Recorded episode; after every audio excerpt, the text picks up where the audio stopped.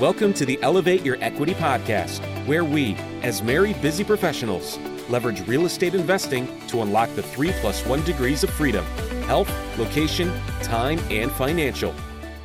Hello, everyone. Welcome back to the show. We are so glad to see you. And today we're going to be talking about the takeaways that we heard from Krista and Johnny Nelson on our last show. So let's jump right in.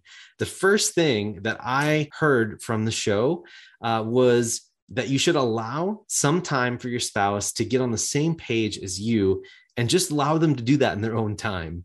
There's no reason for you to rush and try to push someone uh, to understand something quicker than they are ready to do that. And we saw that in the story that Krista was talking to us about getting herself up to speed on real estate investing. So if you're that spouse that's really excited about real estate investing, please allow your spouse to catch up with you and in their own process too. Don't be trying to force stuff onto them because that's just going to make them push themselves away. I'm sure there are some instances in which I may have done that to Sophie early on. And so I can attest to the fact that it is much more effective to just let your spouse or partner see your enthusiasm and then let them catch up to you that way. Yeah. And it's like anything, you know, you want to be the example. We want to see you be able to like have fun in it. And if if you're, I mean, sometimes that enthusiasm is great and you want, you know, you're coming from a place of enthusiasm to push your partner. But if it's coming from a place of impatience, mm. then you know, take some time to reflect on that because your your partner will probably pull away of course and yeah we've had yeah. moments like that where derek's so yeah he's so enthusiastic and, and impatient too impatient. i should add and i've been like that too and sometimes when we're so enthusiastic we're not able to communicate everything that needs to be communicated in order for our partners, our spouses to get the full picture of what the next steps are.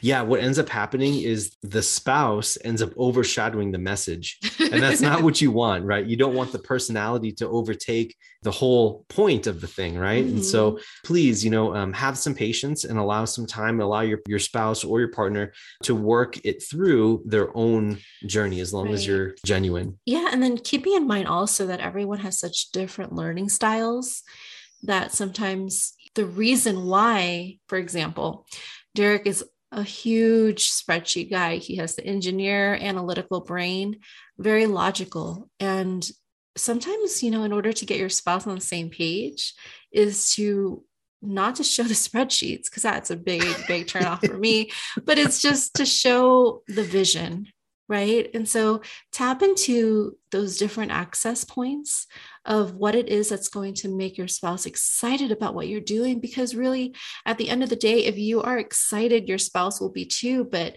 they need to be able to see the whole picture and the vision clearly before hopping on board. Yeah, I think that's very well said. And actually, is a perfect segue into the second point that we had here. That second point is that sometimes the way in which spouses work together, it may be unclear initially, but in time, an obvious and very very clear and transparent route will start emerging right? And so you just have to trust that that that will happen okay? For us i think um you know a very real example of that happening was when we were starting out i had started to have vent some frustrations on a multifamily that we had purchased and sophie had helped guide me through the process of like hey you know this is a learning opportunity this is a this is time for you to do this let me help you with this thing and up until that point, she really wasn't involved too much, even though she was wanting to be, right? She really wanted it to. And I was the one that was holding us both back from all of this. So I think that like the enthusiasm that's there, sharing that with your spouse, that's important. That's point one. And then point two, allowing it to naturally and organically emerge, because then that feels right. Like something just starts happening. You don't want to be forcing things. So just being flexible and open and then listening to your spouse about what they need, all that stuff will happen. But definitely it will emerge. Just be patient and let your spouse do it in their own way. Mm-hmm. Now, let's do a quick shift because in their show, they started talking about construction and managing rehabs. And I really love the fact that they talked about doing that within a marriage too. Uh, even though one spouse may not be fully involved in the rehab work and the other one is, there's still ways to have both involved in that process. And what we took away from their example was that perhaps the person that's involved may not be able to keep their cool right? And so you can have your spouse or your partner help stand there as a filter or help you while you're there at the job site about about ready to explode right? Be able to articulate or mediate for you right? And that if there's a conflict or if there's some sort of issue right? And so in general having a spouse that's present that can take your message and either filter it or kind of adjust it so that it makes it appears easier and it's just a better way to like work with external vendors i think that's a really important point to make. Very hard to do but also really useful because you'd be otherwise damaging relationships. Mm-hmm. and this does go back to the different personality styles.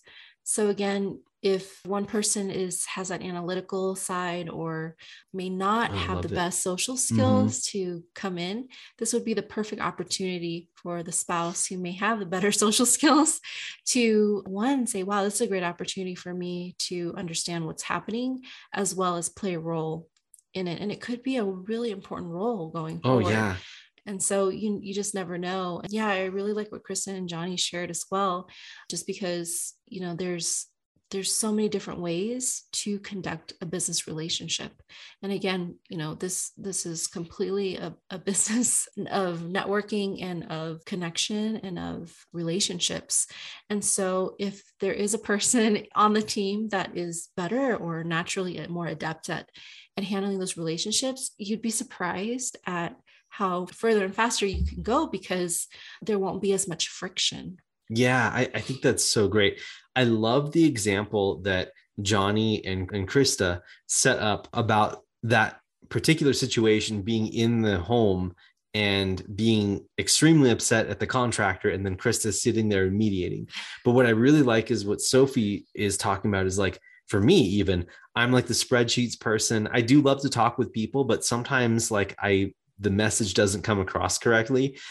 so, but if Sophie understands where I'm coming from and she's good at working with people, then she can use the knowledge that she had gained from me and then explain it in her language and her personality to other people. And then that helps that proxy is us but it's it's her is the front facing person. And that's just an incredibly valuable tool if you're raising capital or if you're talking with investors or if you're talking with even brokers or property managers. I think that's a really important thing is to have you know the right person front facing mm-hmm. if that makes mm-hmm. sense. Long message but hopefully that made sense for you guys. Number 4 if you're going to do things cheaply you're going to get burned. Cutting budgets can backfire so I just want to put that out there. I'm sure this makes sense for a lot of people, but you know, the way that I look at this is like, okay, typical situation comes up with your property manager where you have leaks, right, in piping. And so basically you're seeing wet spots in the ceiling or wet spots in the wall and when you open it up you can see that it's like galvanized pipe which means it's really old so you have an option right now right if you're going to go the cheap route you can just patch up the hole and then re-drywall it and call it a day. If you're going to do it right, you're going to open up all the walls and replace all of the galvanized piping to just do it right there and take care of the risk. And what they're trying to say is that every time that you try to do something cheaply and basically cut corners, right? And say, "Oh, whatever, it won't it won't happen or I just don't have the money for it." It's going to most likely backfire on you in the future and you're going to have to do it anyway later on when it's even more expensive. So, please make sure that you have enough money in your budget with a contingency so you can take care of things as they come up. All right. Number five, when evaluating a rehab, start looking at the foundation first, then the roof, then major items like air conditioning, furnaces, and stuff like that. And then start backing out the quality of the finish and place yourself in the mind of the tenant or the customer's shoes as to whether or not you would go for that type of finish or those type you would tolerate those types of issues with the roof or the foundation or those types of things okay?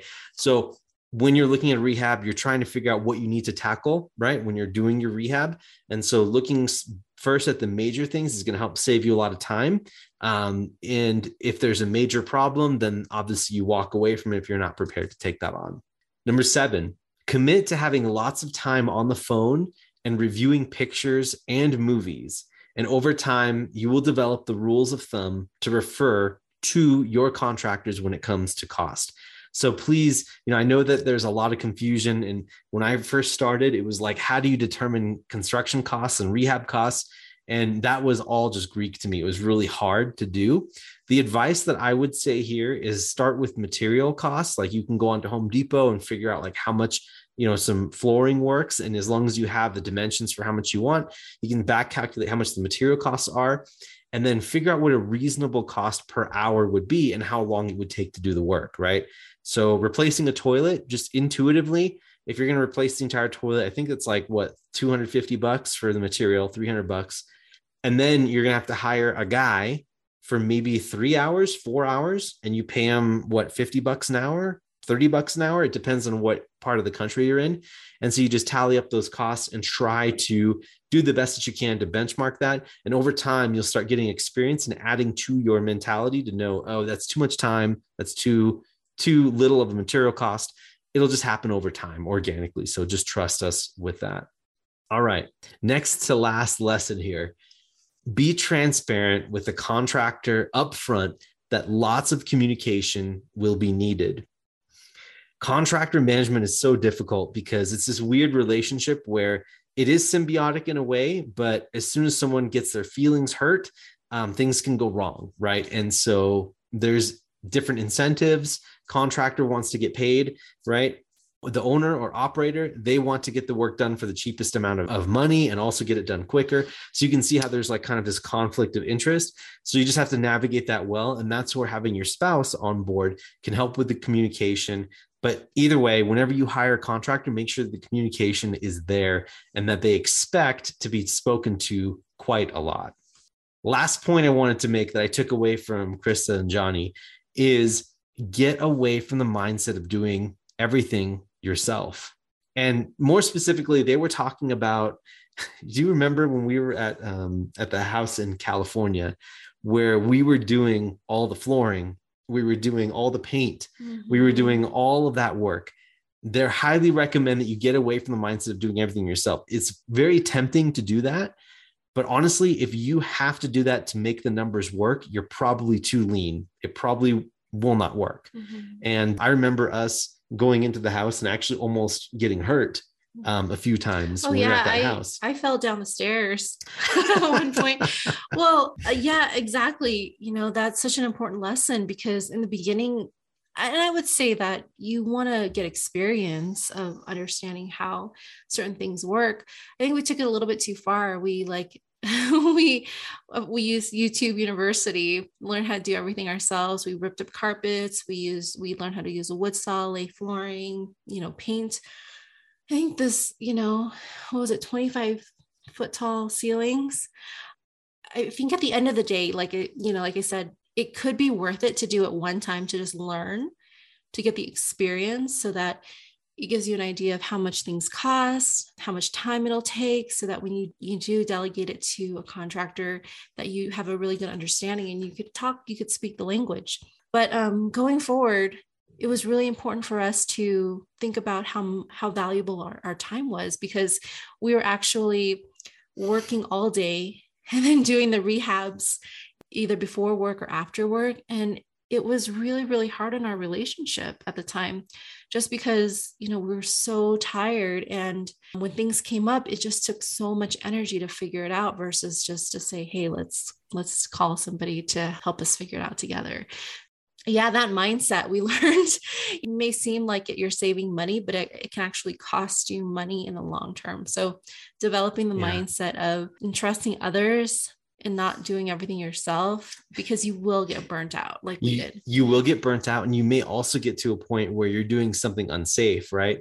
And now you're entering into this realm of like now it's really not worth it to do it yourself because you're yeah, you're you're not spending extra money to hire someone, but maybe you don't have the tools, maybe you don't have the experience and so you're doing rework. It's something to very to consider well as long as you have someone to help guide you through it or you know what you're doing or you really need this to happen or you're really on a short budget we strongly consider you to think about not doing stuff yourself just because it'll take a lot quicker it'll get done right Uh, you'll have someone to have the work get insured. So if something goes wrong, then they can come back and fix it. Just uh, too many things all the way around that, that will work out well for you if you don't do it yourself. Mm-hmm. So that's what I just wanted to say there mm-hmm. on that. Cool. Well, those are some of the main points I wanted to take away from the show with Johnny and Krista. And uh, we just wanted to thank you, the audience, for listening to this podcast. And if you enjoyed it, please make sure that you like, comment, subscribe, and then maybe even join us on our open mastermind Facebook group. Just go to Elevate Equity Tribe. Just go ahead and type that in the search bar. You should be able to find us. And then every week we have a mastermind where we talk about specific topics or we'll bring on guests who are experts in their field. And then we just kind of brainstorm with them, mastermind with them, ask questions. Uh, and just kind of all learn together as well. So we're really excited to have you on there. And once again, thanks again for listening. And we hope that you like, subscribe, comment to us, and we hope to see you again next week. So, that being said, this is Derek. And this is Sophie. We're signing off. Thanks, guys.